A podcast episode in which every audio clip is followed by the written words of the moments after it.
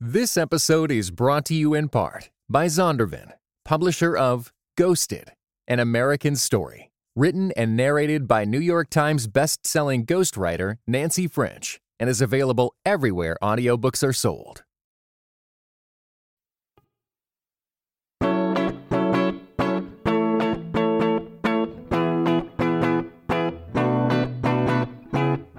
Listening to Seeing and Believing, a film and television podcast that searches for the sacred on screen. I'm Kevin McLenithan. And I'm Sarah Welch Larson, and it's raining men. Hallelujah. Hallelujah, indeed.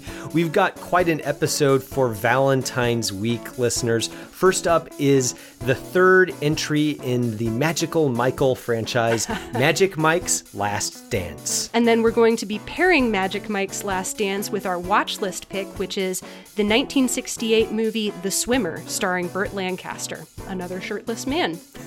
Brace yourselves, get out your umbrellas for episode 369 of Seeing and Believing.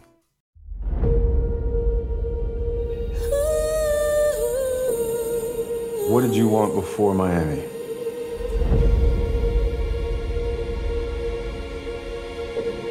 I just wanted to escape my life. Do you like bartending? It's not really what I do. What is it that you really do? But then you came along and gave me this unexpected, magical moment that made me remember who I really was.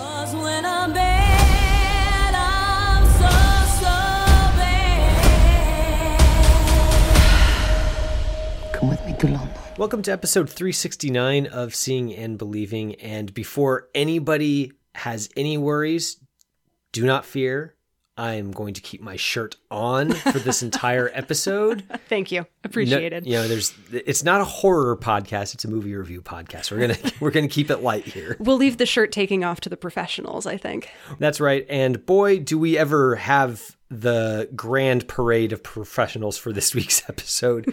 uh, we are, of course, going to be talking about the new Magic Mike movie, Magic Mike's Last Dance. We're also going to be checking out Frank Perry's 1968 film, The Swimmer, which I'm really looking forward to getting into. There's mm-hmm. a lot to talk about there. And I'm really curious to know like what you made of it, but We'll, we'll save that for the second segment, I guess. It'll be a fun conversation to dive into, so to speak. Ah, there will be a lot of puns perhaps on this on this episode, but before we you know get too far into that, let's just start off with the plot synopsis for Magic Mike's Last Dance.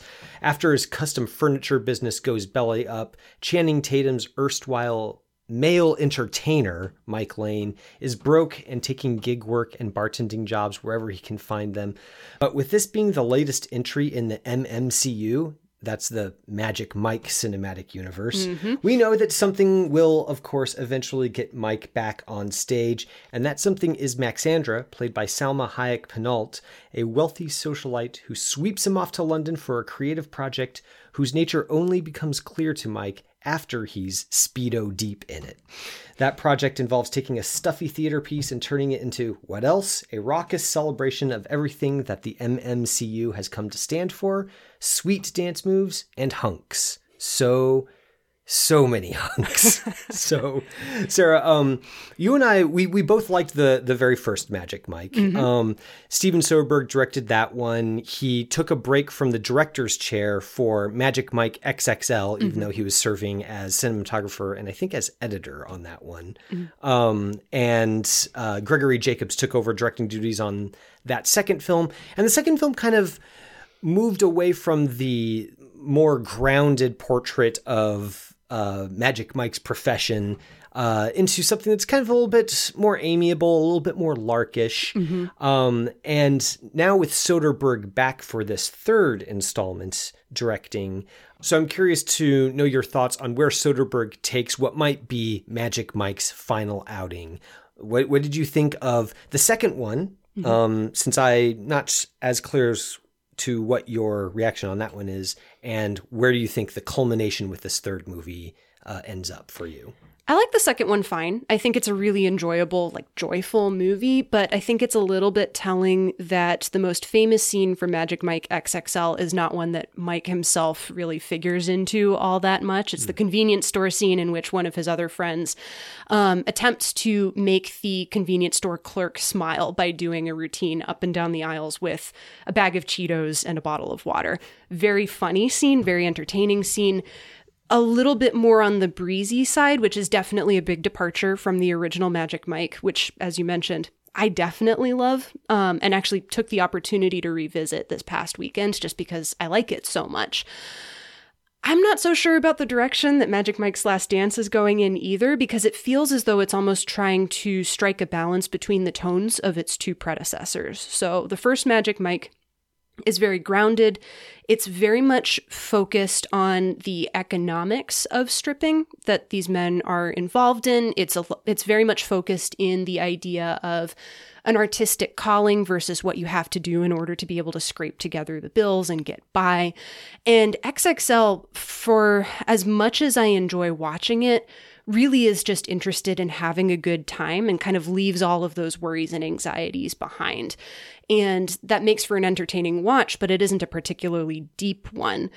Magic Mike's Last Dance kind of takes the economic anxiety angle a little bit into account, at least in the setup, and then it decides to just sort of leave all of that behind as it finds more and more things to be distracted by. So it feels as al- almost as though um, Magic Mike's Last Dance is trying to do a little bit too much, trying to explain itself a little bit too much. Like one of the strengths of the original is that it is about economics and it's about trying to scrape by, but it's not going to explicitly tell you that. And Magic Mike's Last Dance is going to explicitly tell you precisely how you should feel about any given scene within the movie.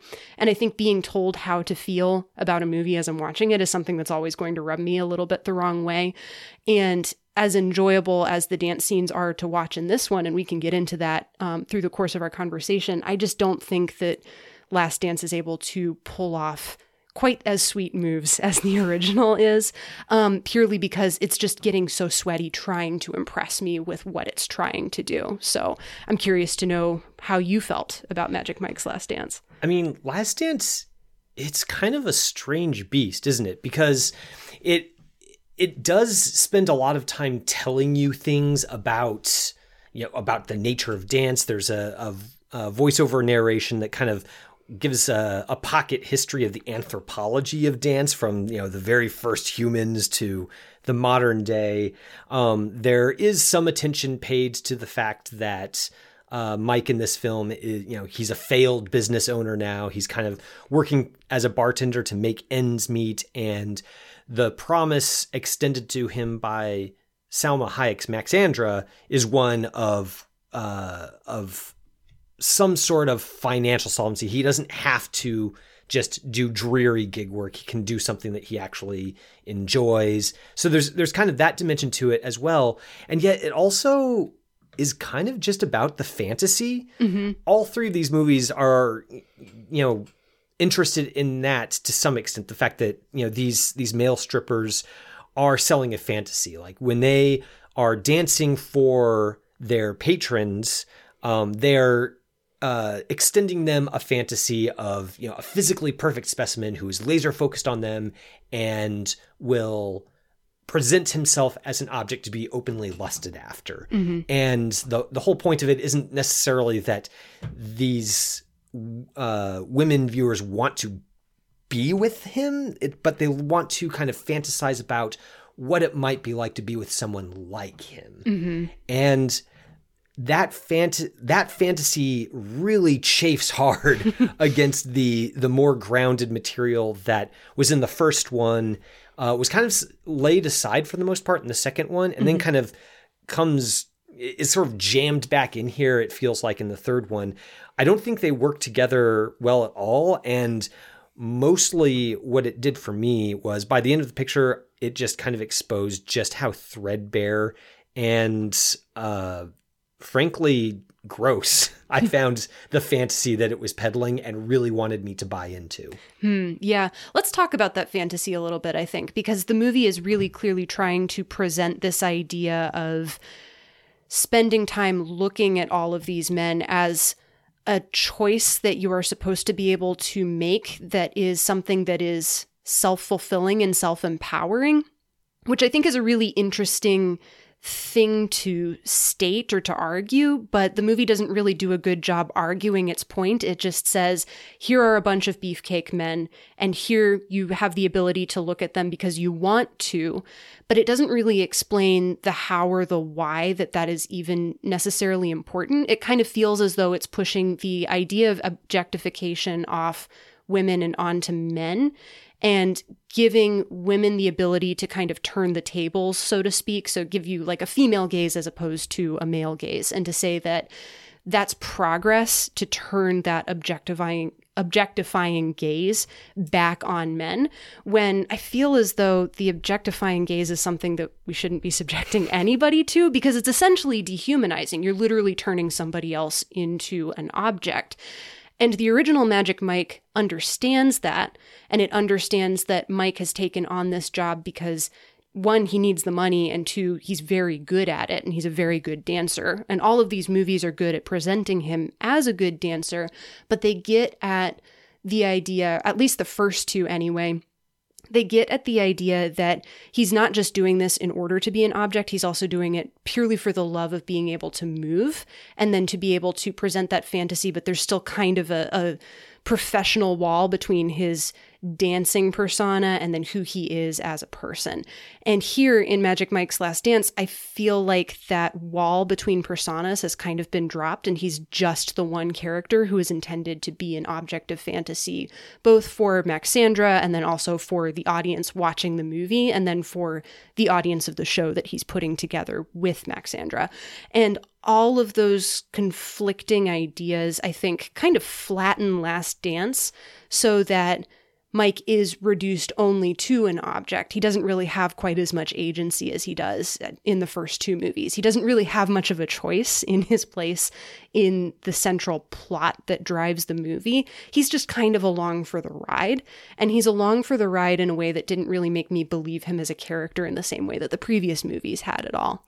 Well, the weird thing about this movie is it kind of opens up with uh, the the genesis of Maxandra and Mike's relationship at first seems like it's setting up some sort of again commentary on class. She's ultra rich, he's struggling just to get by, and she's able to sort of pull him into her world just by dangling the promise of at first $6,000 just for one dance for her alone mm-hmm. and then you know essentially becoming his uh his patron and paying for him to put on a show all his own being his producer mm-hmm. so to speak and and all the while they're also kind of navigating this this burgeoning romance of sorts which also I didn't find at all convincing mm-hmm. partly because the way it opens up is it's it's purely the power imbalance is so great that it seems like the movie is setting up the fact that she's so rich that she doesn't even fully understand how much more power than him she has mm-hmm. she doesn't fully understand um, just uh, how it's possible to exploit somebody without necessarily meaning any malice towards them. Mm-hmm. And yet, as the film goes on, it's Mike's character kind of starts off as being this fish out of water in a socialite's world and not being comfortable there.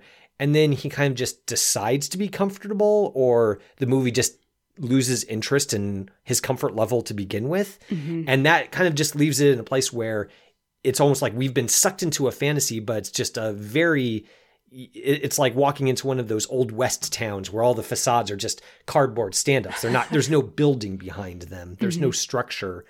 And that results in, in me feeling like well what is this movie saying? I don't know if it's saying anything. If it's to the extent that it is saying anything maybe it's just saying it's fun to watch beautiful people gyrate for you which i mean that's pornographic and that's wrong i feel like hmm.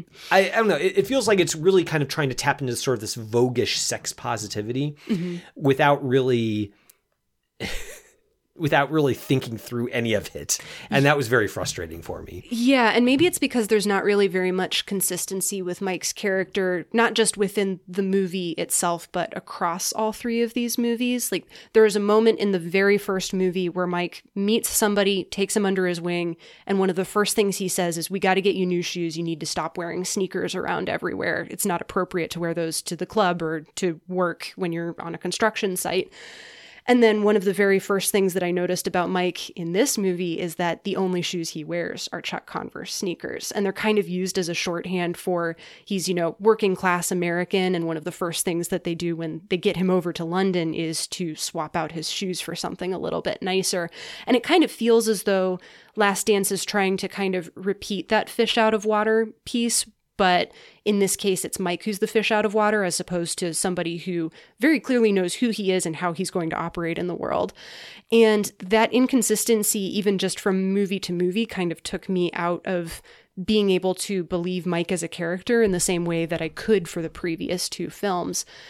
But there's also that inconsistency just across the entire movie as well. So he's he's got this He's not entirely sure how he's going to be able to make ends meet. He's taking a lot of additional jobs, just bar, tending bar and trying to build back together his business that he lost in uh, COVID and in the economic downturn.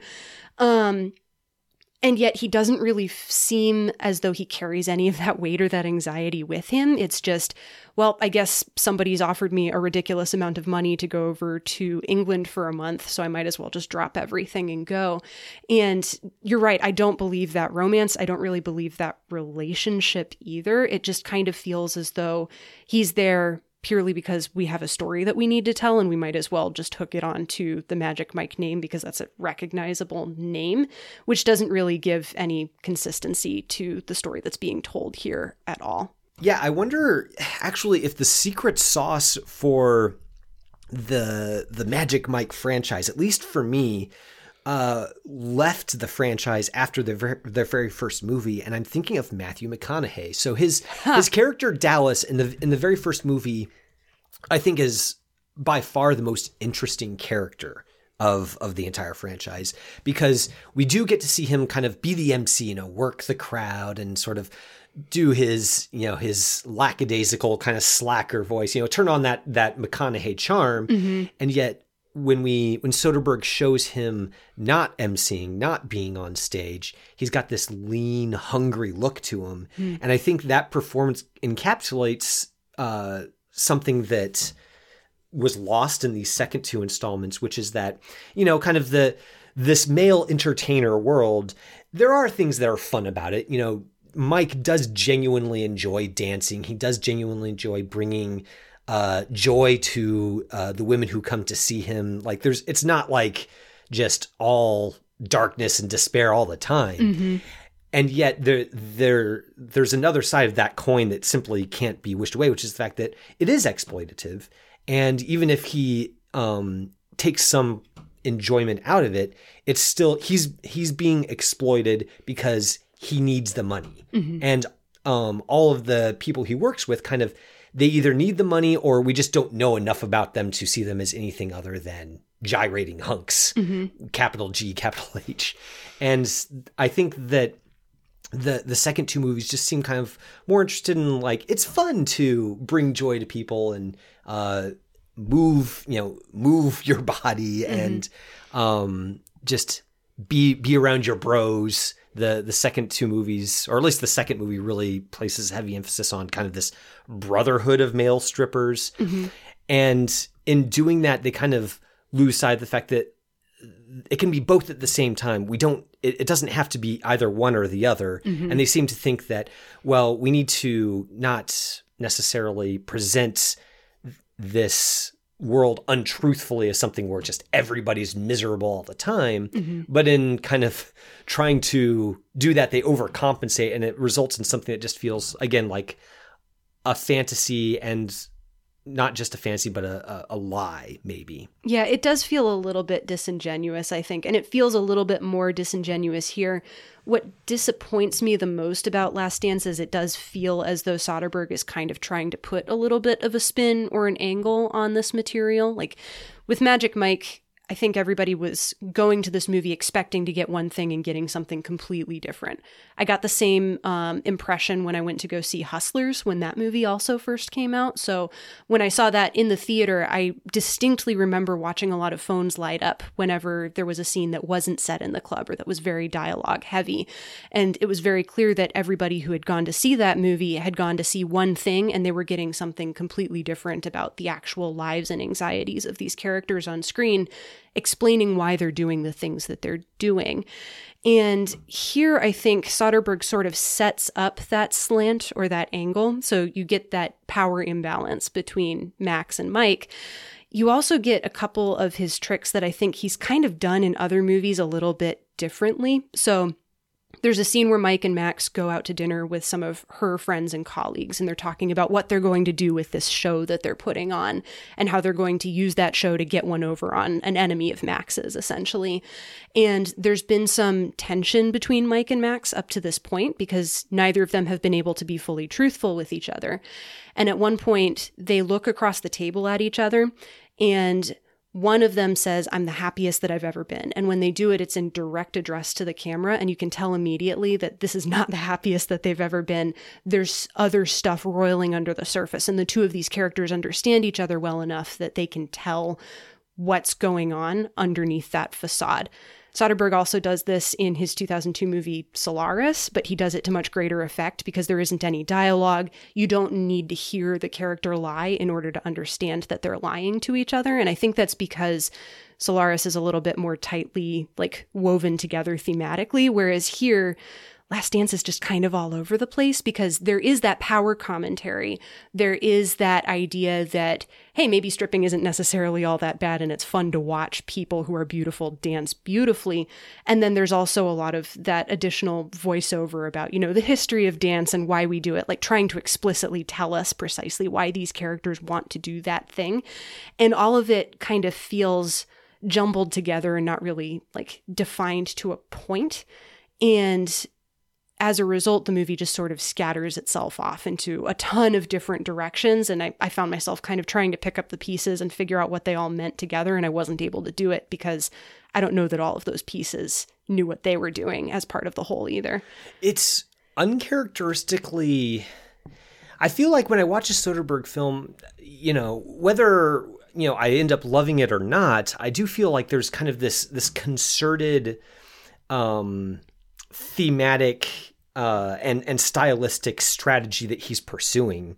But in Last Dance, it really felt honestly like it was it was confused on just a visual level. You mentioned that that dinner scene where you know they they stare at each other and they look at each other. That uh, those shots actually do come back at the at the climax of the movie when you know they put on the big show. It's uh, you know a rousing success. Spoiler alert! As you know, if as if anyone thought it wasn't going to be. It's a sports movie. It's going to be it, a rousing success. Right. It, it's going. It, you know, it's it's a rousing success, and and during that climax, we kind of get uh, a series of of you know really a montage of flashbacks to Max and Mike's uh, previous relationship, and uh, the overall impression of that sequence is to give the the feeling like you know essentially this is the culmination not just of their work putting the show together but also of their relationship and mm-hmm. it's kind of it's one of those moments where where you're you're supposed to see the growth of their relationship and think now they're they're going to you know they're going to get together. These crazy kids are going to find a way to work it out somehow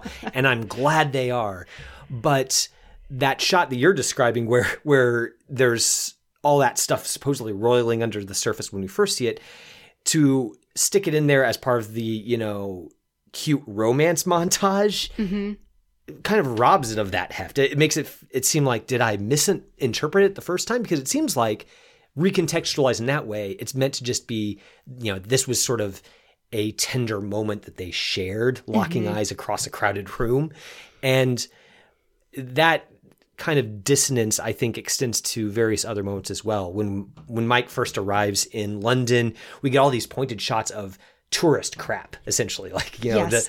the, the the the London teddy bears, the London Eye, London Bridge, you know all these all these things that essentially Mike as a Floridian who's never been to England before, that's the way he would be experiencing this. Like this is not his place. This is you know a place he would go sightseeing in. It's not his home, mm-hmm. and yet at the end of the film, it kind of seems like it's trying to tell us that Mike has sort of found his home here, but it's not clear what changed other than that the movie just wants you to believe it has. Mm-hmm. And in that case, maybe the movie's become a victim of its own fantasy in that it's succumbed to the fantasy of dance heals all, but it kind of forgives forgets to bring the audience along, or at least it didn't bring me along. Yeah, I think a generous read of those intercuts between the romance leading up to the final dance scenes and then the final dance scene itself. I think a, a generous read of that would be that um, you know we remember things differently or they get recontextualized as we're remembering them and thinking about them. I'm not entirely sure that the movie's actually trying to do that. Like that feels like a little bit of a stretch, even as I'm saying it out loud. And it almost disappointed me because it felt as though it was distracting from the feats of athleticism that were on display in those final dance scenes, too. And the dance scene that we're talking about that is intercut is genuinely like a gorgeously choreographed and shot piece of cinema. I, I really appreciate the way that Steven Soderbergh shoots the human body in motion. He's one of those rare filmmakers who usually does know when to just hold a shot and to let us watch somebody do something in its completion without cutting away, without cutting or showing something in like a mid shot that only shows them from the chest up. It is a genuine pleasure to watch people like Channing Tatum, to watch people like Channing Tatum who know how to dance, to just watch them dance and to watch them move. And the sequences where the movie just kind of lets go all of those pieces of pretension, lets go of all of the additional themes that it's trying to bring out and pull to the forefront, and it just lets us sit and watch somebody dance. I think are the pieces where the movie is at its most successful because it's just focused on that piece of motion. I think the other place where I kind of take issue with this movie is that it almost feels as though it's trying to clean up the act of stripping in a way, and it's doing it in a way that feels kind of disingenuous. So, the original Magic Mike, very clearly set in kind of a seedy strip club. Magic Mike XXL is literally going to a stripping convention. And most of the dance sequences in Last Dance are dance sequences, but they're not stripping sequences. And yet at the same time, they're trying to encourage the audience to objectify the men who are on display and on the stage. But there isn't really all that much that's time that's spent on the act of stripping in the way that the first two movies do. It's just men who are dancing and sometimes they occasionally happen to be shirtless or occasionally they'll take off a shirt but it's it's kind of eliding even the act of taking off one's clothes while you're dancing and just focusing on those men dancing in various states of undress it's not a particularly like i don't know sexy kind of dance for the most part. And that also feels a little bit disingenuous in that these movies are ostensibly about the tensions behind dancing as a stripper as opposed to dancing in any other form of way. I don't know, it, it felt as though the movie was trying to sanitize the act of stripping while also saying, hey, you should go and, and ogle all of these men and objectify them all at the same time. And that felt really disingenuous and kind of untruthful to me. I mean, I don't think that its fantasy could really sustain a, you know, an honest reckoning with what stripping is and what it demands not just of the person stripping but also of the audience. Mm. Um, the the whole conceit of this show is the, the Max and Mike are, are pulling a switcheroo on their audience. Mm-hmm. You know, the audience is going to come, they think they're going to see some stuffy theater piece, but then, haha, it's going to be actually, you know, male strippers on stage, you know, doing their thing, Mm-hmm. Uh, which essentially means that the the audience in the movie is totally absolved of any sort of moral responsibility for going to a strip show. Um, and the audience is is absolved as well. Like we're not actually watching a strip show as the as the audience is in the movie theater we're just watching a theater piece and hmm. it's much more palatable that way.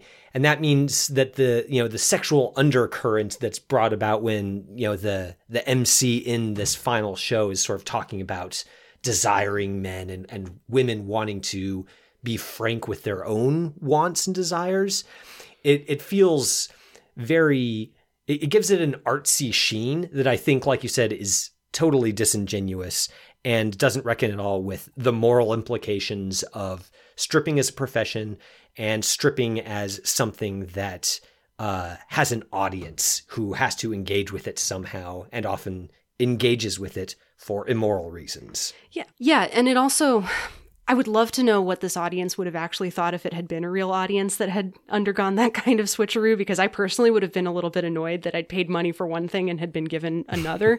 yeah. There's this thread of asking for and continuing to receive consent throughout the entire movie. And I think that that is a very good thing. But this audience also didn't consent to attend a strip show. And yet it's treated as though that's something that everybody would naturally want. They just need to have it presented to them. And that feels like a pretty dishonest way to approach the idea of human desire because you're essentially telling other people how and why they should desire somebody else.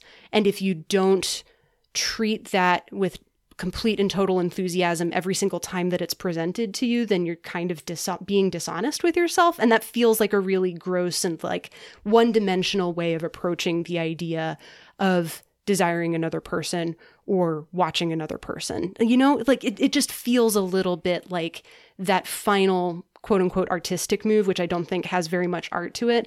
It, it feels as though there wasn't really all that much thought behind it, either within the universe of the movie or without in the script writing phase of making this movie either. I mean, I yeah, I, I, almost wonder if we're analyzing it more than it's meant to be analyzed. Like maybe yeah. maybe this movie, you know, Magic Mike XXL isn't really the, the, sort of movie that wants to be about stripping as as anything more than sort of like something that bros do and it's you know, it just kind of it, it's a it's a larkish thing to do just to kind of make the world just a slightly more bearable place. Mm-hmm. And I don't really buy into that, but I mean, like the overall project of the movie is consistent throughout. Mm-hmm. Like it, it takes a position on what its characters are doing and who they are, and sees it through in a mostly coherent way. I don't think Magic Mike's Last Dance uh, does either of those things, yeah. uh, sadly. Yeah, it's really unfortunate too because the movie really is breaking a sweat to try to get us to think about the act of dance and why we dance and how we dance and who we dance for and who we watch as they dance as well. And I don't know, it, it keeps on trying to intellectualize that and then also to just say, don't think about it, just lean back and relax. And both of those things, I think, are kind of at war with each other, which led to me thinking that the movie itself is both overthinking everything and then also not really considering the stakes of the argument that it's presenting to the audience either. It kind of feels like a movie that's at war with itself albeit, you know, not a particularly militant one, but it's still at odds with what it's trying to say at different points in time. And those points may sound kind of appealing in the moment, but when they're considered as a whole, it just doesn't feel particularly coherent to me at all. Yeah. Well, uh, sadly, we didn't care much for Magic Mike's Last Dance, but if any listeners out there have had a chance to see it and have a different take or want to support us in our take, we're very interested in hearing from you either way. You can email us at seeingandbelievingcapc at gmail.com or tweet us on See Believe Pod. We're also over on Letterboxd. If you want to check out our Letterboxd account, it's also See Believe Pod over there. Let us know your thoughts on Magic Mike. We're very curious to know who else has seen this and has thoughts about it. Don't go anywhere. We're going to talk about The Swimmer here in a second. This episode is brought to you by Visit Williamsburg. In Williamsburg, Virginia, there's never too much of a good thing. Whether you're a foodie, a golfer, a history buff, a shopaholic, an outdoor enthusiast, or a thrill seeker, you'll find what you came for here and more. So ask yourself, what is it you want? Discover Williamsburg and plan your trip at visitwilliamsburg.com. Welcome to The Conversation. This is the part of the show where we share what we've been hearing from all you listeners out there, keeping the conversation about movies going. And, you know, this week was Valentine's week. So, of course, it seemed appropriate that love would be in the air um, and that movies about love might also be in the air. So, Sarah, what did you question our listeners about this week? So, over on Twitter, I asked, Do you have a favorite romance movie? Seemed pretty straightforward. And we got some really good answers this week, Kevin. Um, Jeffrey Overstreet responded with just a single screenshot from a little movie called What We Do in the Shadows, hmm. specifically a screenshot of Taika Waititi's vampire character holding hands with an octogenarian who also happens to be the love of his life. Taika Waititi's extremely sweet vampire in that movie is probably still his finest hour as as a as a filmmaker and actor. I just think he's he's great in that movie. Yeah. And it's a wonderfully off the wall pick. I'm delighted that Jeffrey picked it. Uh, Joshua Wilson also responded with a single screenshot of The Quiet Man, a movie by John Ford, which I have not seen actually. I have seen it. Uh, I mean, Steven Spielberg definitely had a good reason for picking a scene from The Quiet Man for that scene where Elliot in E.T. Mm. you know kisses that his his schoolgirl crush I mean, there's there's a good reason. Maureen O'Hara, John Wayne. It's an iconic moment for sure. Definitely. Uh, Dave Lester responded with "Eternal Sunshine of the Spotless Mind." Does that not count as romance? And you know. It's really bleak, but there are elements of romance in there. I don't know. I mean, I I respect that answer. I, I played a little bit with uh, choosing uh, Spike Jonze's Her hmm. for for my own pick about romance. I, I ended up not doing it for similar reasons to what you articulated. It's like it's not really a f- you know it's not like a root for the romance kind of thing, but uh, Eternal Sunshine, it's a good movie. Yeah. Well, and I did say romantic movie. I didn't say rom com, so you don't have to have people ending up together at the end. Uh, a couple of other good picks here. Christy Olson said Roman Holiday. And Chris Williams said Before Sunset, both great picks there. And then Kyle Matthews wrote in with a little bit more of a contemporary pick, Crazy Stupid Love, which I think had its 10th anniversary fairly recently. It's one that I still need to catch up with. Yeah, I haven't I haven't seen that one. I haven't seen Roman Holiday either, sadly. Oh, I need to catch up with that one. We'll Just... have to add that to the watch list because that's a really good one. Okay. Mm-hmm. All right. Looking what about that? Uh, what about you? Do you have a pick that isn't her? Yes. Uh, so Chris Williams uh, took Before Sunset. That was one of my picks. I was, I had the hardest time deciding between it and what I eventually settled on. And I mean, you have to give it up to Wong Kar Wai. In the Mood for Love mm-hmm. is just ravishingly beautiful, achingly romantic. The slow motion shots in the rain and the the final scene, uh, whispering into the tree trunk, just gets me every time. Beautiful movie. I love, love that movie so much. And it's gorgeous and, you know, romantic and also deeply sad. And another movie where the characters don't end up together at the end necessarily. Yeah. So excellent pick there.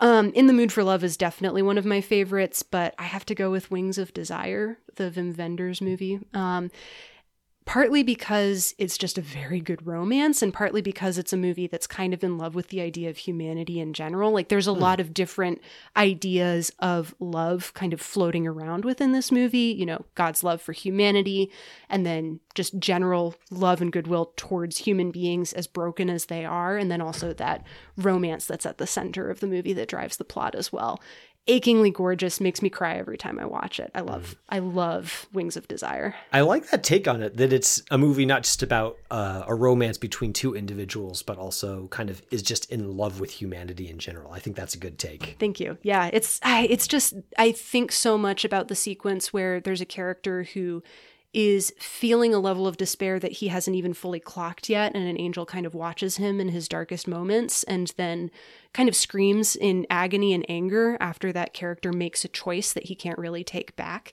And that I think is the moment that really makes me sob every time I watch this movie because there's a lot of pain in that love, and yet that love still isn't ever retracted from that character ever either. Hmm. That's yeah. man, you make me want to go and rewatch Wings of Desire right now. So it's getting a 4K restoration from the Criterion Collection coming up this spring. So listeners, if you're interested and you've never seen Wings of Desire, it's definitely worth the investment there. Oh man, I, thanks for the tip. I'm going to put that on my uh, on my birthday list, maybe. uh, listeners, if you uh, haven't had a chance to respond yet, we're our mailbag is always open. So if you had an answer for this question please let us know. Mm-hmm. We uh, are always looking to fill out that watch list uh, list of of possibilities to come. So who knows? You you might end up uh, coming up with a Roman holiday that gets added onto some future episode. Hey, it's Kaley Cuoco for Priceline. Ready to go to your happy place for a happy price? Well, why didn't you say so? Just download the Priceline app right now and save up to 60% on hotels. So, whether it's Cousin Kevin's Kazoo concert in Kansas City, go Kevin, or Becky's Bachelorette Bash in Bermuda, you never have to miss a trip ever again. So, download the Priceline app today. Your savings are waiting. Go to your happy place for a happy price. Go to your happy price, Priceline. So now we've come to the watch list, which is the part of the show where one host picks a movie that the other host has not seen. We watch it and then we talk about it.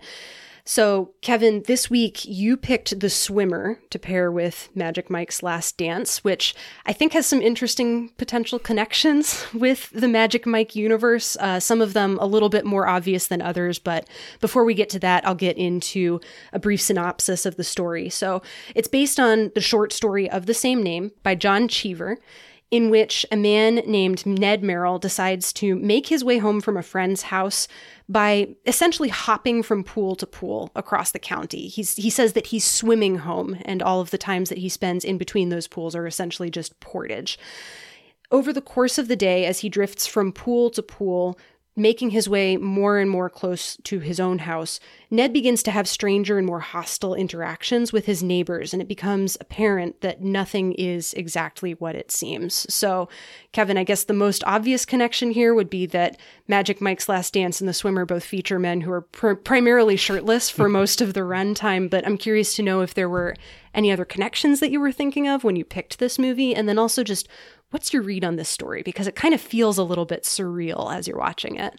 Yeah, uh, well, I'll start with that that first question. So when I when I first picked this, I obviously hadn't seen Magic Mike's Last Dance yet, and uh, I mainly picked it because I knew that um, based on the first Magic Mike, of course, there there's kind of this idea of um, physical beauty and some of the the pleasures that can be gained from that kind of being fleeting, and that really mm. seems you know dead on with the swimmer about how Burt Lancaster in this movie, you know, he is kind of his character is slowly coming to terms with the fact that he isn't the young man he once was. He's not the footloose and fancy free person he once was.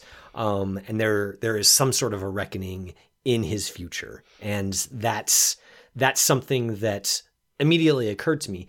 Having seen Magic Mike's Last Dance now, and then revisiting this, I think there's so much more that we could talk about being a, a tie in.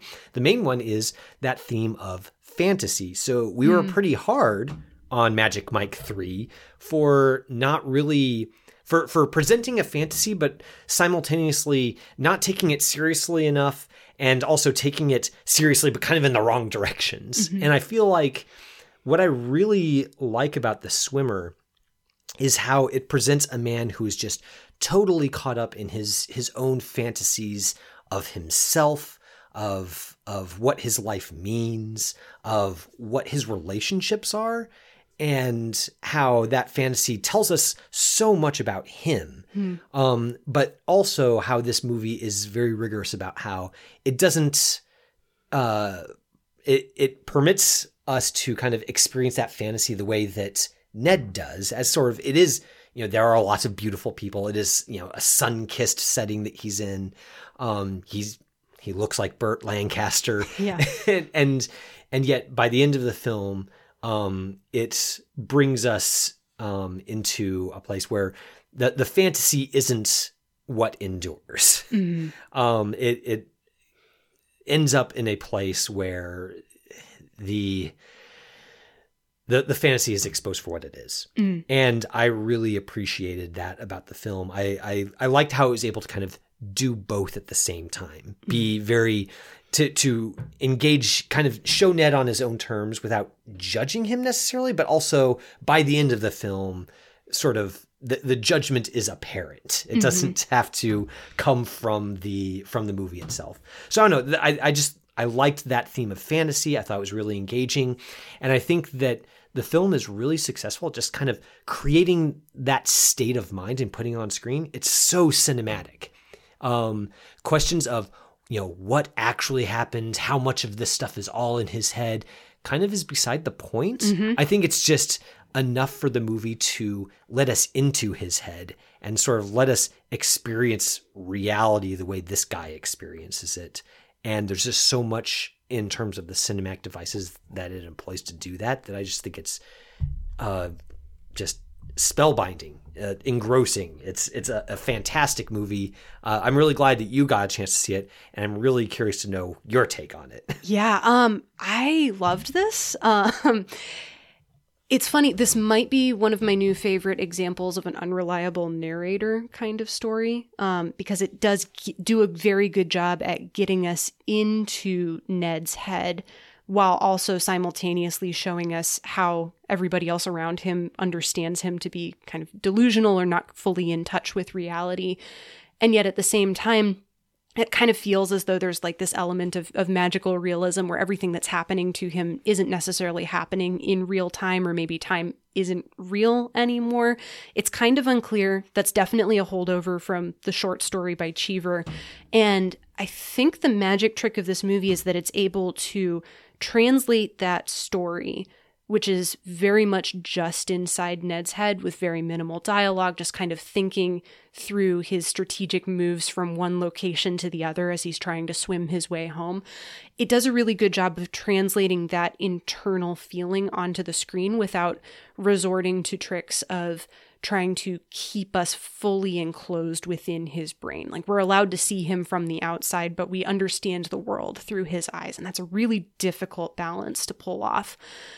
And also, in the meantime, I think one of the notes that I jotted down about partway through the movie was that um, this really feels like one of those stories that you hear where somebody visits a, a, house and then the next day they try to go back to that house and they find out that the occupants of the house have been dead for 20 years, except that it's Burt Lancaster's character that is has been the ghost this entire time.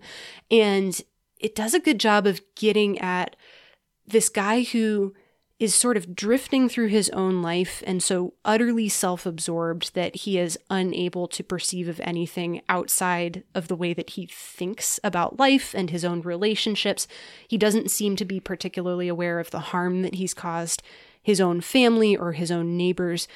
And the movie plays a lot of this fairly straightforwardly and literally with just straight dialogue and interactions between the two characters, but you get a lot from very loaded looks between background characters as Ned so- says something that's potentially really delusional. And we get the sense that we're not getting the entire story, and we also don't need to get the entire story, and we also don't need to know precisely how literal any of this is. It could be all in Ned's head, and that doesn't mean that the movie is any less true because of it. So, as an adaptation, incredible job taking something that is very insular and, and fairly brief and on the page and turning it into something that feels simultaneously very epic and very small at the exact same time.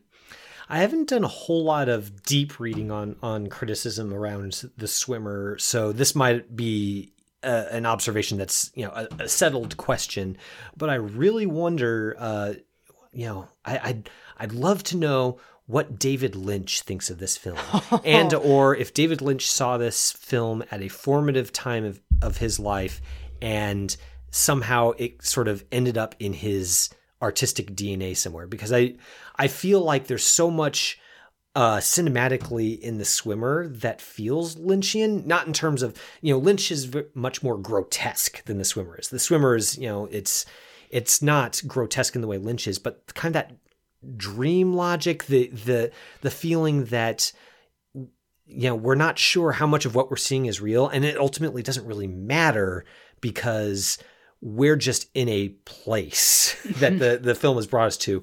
And it's meant to evoke things in us and evoke reactions from us and make us ask questions of it and of its characters that there may not be any answers to, but the asking is kind of what matters and the hmm. wondering is what matters. Hmm.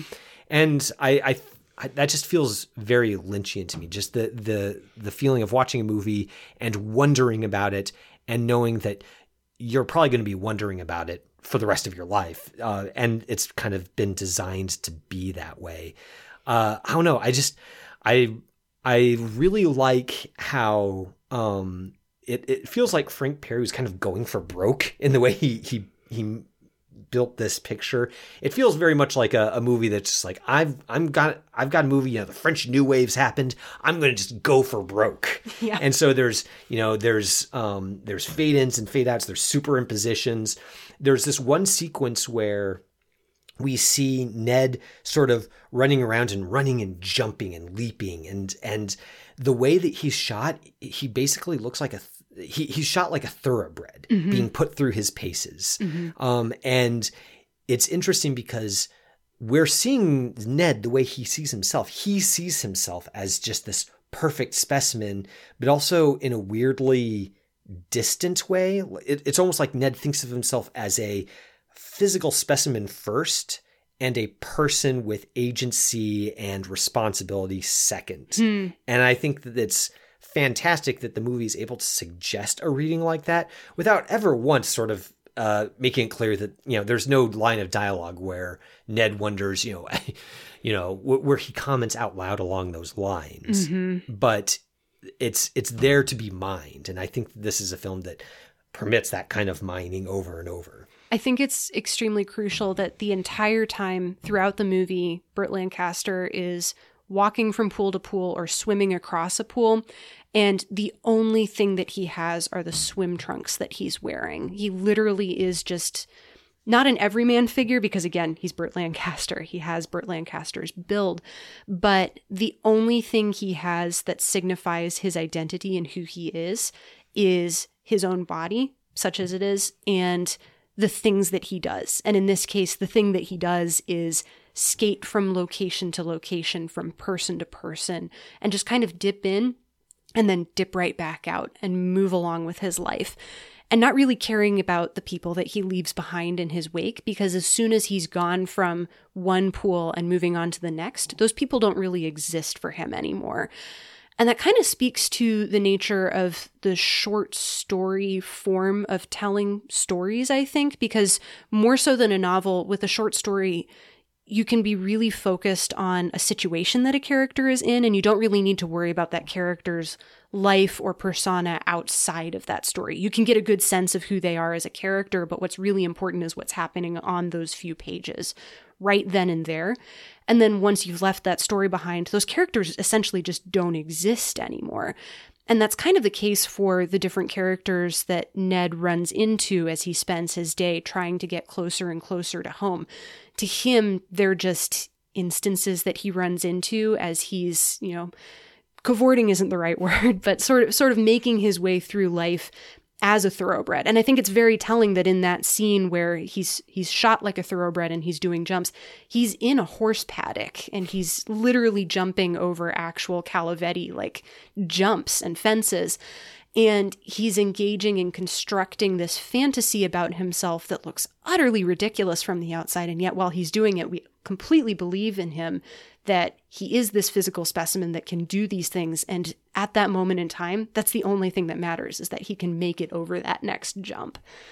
He's a golden god, Yes. essentially, in, that moment. Uh, he he thinks he's a golden god, and he becomes one Mm-hmm. uh, in the way that he's he's being filmed there. He's basically the, the movie is sort of, uh, you know, another way to think about it is it's it's basically could be read as a commentary on the American dream. I mean, Ned is basically a self-made man Hmm. in maybe more than one sense. Mm-hmm. Um, he he um, everything in the world kind of exists as instantiations of himself. Like the people that he meets, they're not really human beings to him. They're more just like artifacts of his past that he engages with who remind him of something or who tell him or who who remind him in dialogue uh, about something that happened to him or something that was true between them. Um, but everything is sort of uh, he, he's he's like a guy in a hall of mirrors, and everything is just reflecting himself back at him. And by the end of the film, that becomes just totally unbearable to him. And it's that um, it feels very much kind of a commentary on the on the person who's just uh, so good at self mythologizing, so good at um, creating a life for himself out of sheer will uh, that uh, he kind of loses. Uh, uh, he doesn't lose himself, but he, he loses a clear idea of who he actually is underneath all of the the mythologizing about himself. Yeah, yeah. And I think it's telling too that the movie does a good job of of shooting him in that mode and in that way. Like he's kind of like you mentioned, he's framed as that golden god, but the movie spends a lot of time kind of establishing him in a place and a setting that is very um idealized and at least at very first it's the kind of setting that you, you kind of want to aspire to, or at least you've been told that you want to aspire to. Very nice houses. Everybody's got a pool that's been laid in, and everybody seems, you know, relaxed and rich and they're they're sitting around drinking gin and tonics or saying that they just drank too much last night. Um, David L. Quaid is the cinematographer um, who shot this movie, and he does such a good job of showing first the idealized side that feels very beautiful and polished. We see uh, woodland creatures kind of drinking from streams in a very idyllic fashion, and then as the film goes on. And Ned moves from pool to pool and place to place the forests that he's walking through kind of gain a more sinister cast as the sun is going down.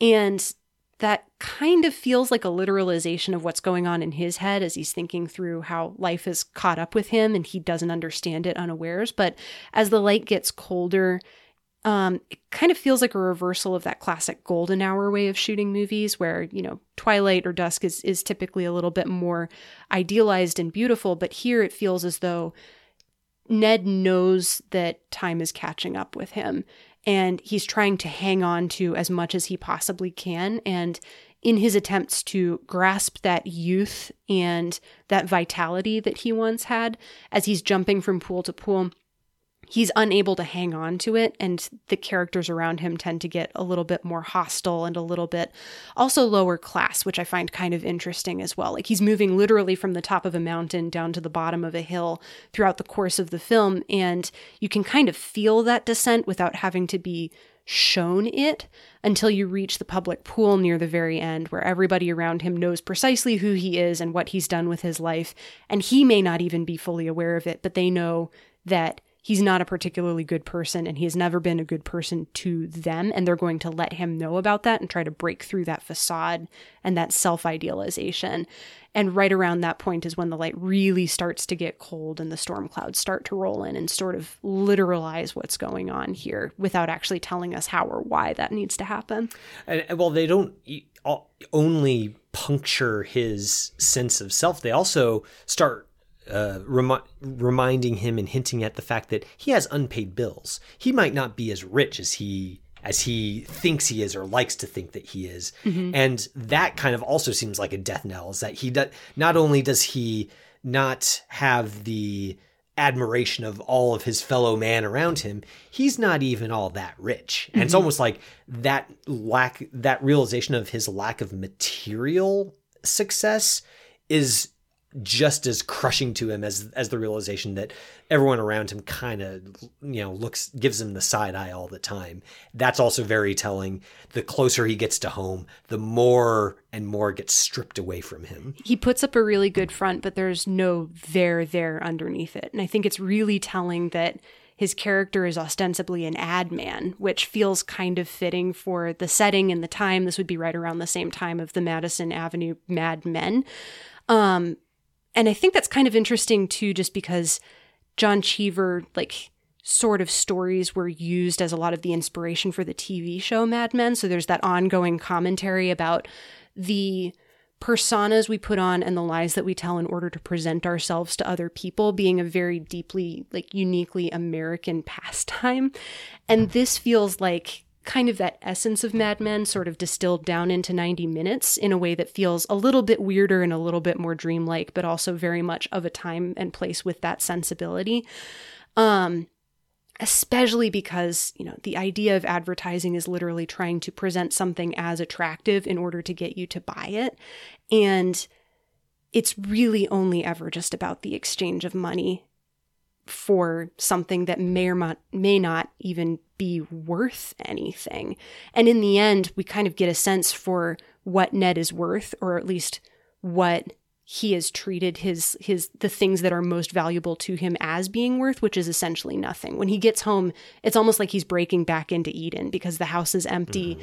and the grounds are in a complete disarray and this is where he wants to be the most and he still can't even get in the front door.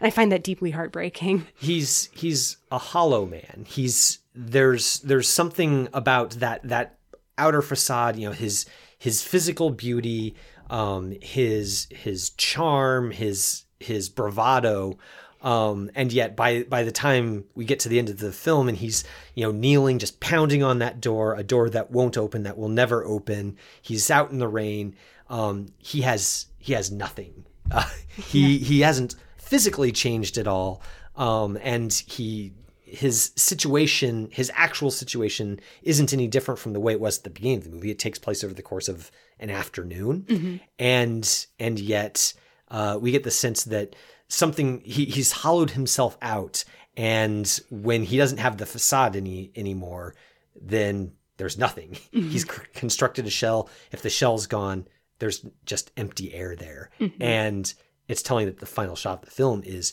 on an empty room. Mm. I just it, it's it's again this is the sort of thing like talking about it. It seems like oh maybe it's a little bit on the nose. This, you know, it's like symbolism with a capital S. Mm-hmm. But watching the movie, or at least for me, I'm, I'm curious to know if you thought this since it was your your first viewing.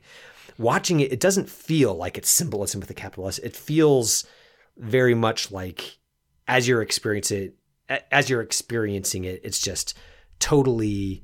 Uh, just has such conviction and dreamlike logic to it that it feels it, it feels like it couldn't be any other way. I think the dreamlike logic really does help there. Towards the end, I feel like the symbolism does get a little bit on the nose, and maybe that's because I, I slightly favor the Cheever short story over this, because that turn at the end of the reveal that the house is empty and always has been, just happens in a single sentence. And this movie does take its sweet time establishing just how pathetic Ned's situation is. So I'll give Cheever the edge there, but you know, he's Cheever. He's allowed to have that edge. Fair, fair enough. I actually I have not read the Cheever short story yet. It's so very good. maybe I'll come around to your way of seeing things whenever I catch up with that Cheever story. Yeah, but I mean, the rest of the movie I think carries that mood and that tone without you having had to have read it and is able to get across a lot of that meaning without needing the symbolism, partly because it is operating under the machine of dream logic, and partly because you don't need to have a one to one mapping of this is what's happening in the movie, so this must be what's also happening in quote unquote real life. Because the movie is real life for Ned, regardless of what may or may not actually be physically happening, what's happening uh, on screen is still very true for this character. And so it's true for us as the audience. And we're able to come away, I think, with a deeper sense of devastation and loss than we would have if it had just been a straight literal story about an ad man who loses his job and loses his family and also loses his friends and his place in society. We get the sense that all of that has happened, but we don't need to know the particulars because what's important is the way that Ned is moving through the world as these things are happening whether or not that's happening in real time or over the course of just an afternoon doesn't really matter in the long run because that feeling of Ned sort of skating through life is what's really important here. Yeah. Well, I'm, I'm glad that you had a chance to, to watch this. I'm glad to have an excuse to revisit myself. I just movie. remember the first time I saw it, I was just sort of like, how it, it feels like one of those movies. Like I feel like more people should talk about it. Mm. I feel like I don't hear a whole lot of uh, hosannas over the swimmer that you do for me. Some of the other films of its period. Glad to add to that chorus. Let's make it bigger. well, listeners, if if you watched along with us on the swimmer and had some thoughts on on any of it, there's a lot to talk about in it for sure. Uh, we're always interested to hear more about that. Let us know on Twitter, Letterboxd, or over email. We love, as always, to hear from you. That'll do it for this week's watch list segment. Next week's watch list segment, Sarah, is your pick, and mm-hmm. you've picked one that I'm excited to catch up with because I've been meaning to for a while. We're going with a Tom Cruise movie. um, we will be watching Edge of Tomorrow, which is a 2014 movie uh, starring Tom Cruise and Emily Blunt. And um, it's also been known under the title Live, Die, Repeat as well. So if you've seen the movie Live, Die, Repeat starring Tom Cruise, you have also seen Edge of Tomorrow starring Tom Cruise under either title. It's a very good movie. It's available to stream on HBO Max and also available to rent on most of the usual suspects. And I'm not going to say too much more about it or about how it ties into our new release review until we've had the chance to watch both. Yeah, well, I'm looking forward to talking about that for sure. We are, of course, going to be reviewing a little movie called Ant Man and the Wasp Quantumania. so, two big movies uh, being big together. We'll, we'll see how they pair. Yeah, I think it'll be an interesting pairing for sure. Well, that'll do it for this week's episode, listeners. Thanks for tuning in. Seeing and Believing is brought to you by the Christ and Pop Culture Podcast Network. Our producer is Jonathan Clausen, who every week helps us to search for the sacred on screen. I'm your host, Kevin McLenithan. I'm Sarah Welch Larson. And we'll see you next week on Seeing and Believing. You have been listening to Seeing and Believing, an official production of the Christ and Pop Culture Podcast Network. Please rate and review the show in iTunes and check out our other shows at christandpopculture.com slash network. Theme music by Alexander Osborne and Lindsay Miz, used under Creative Commons License 3.0.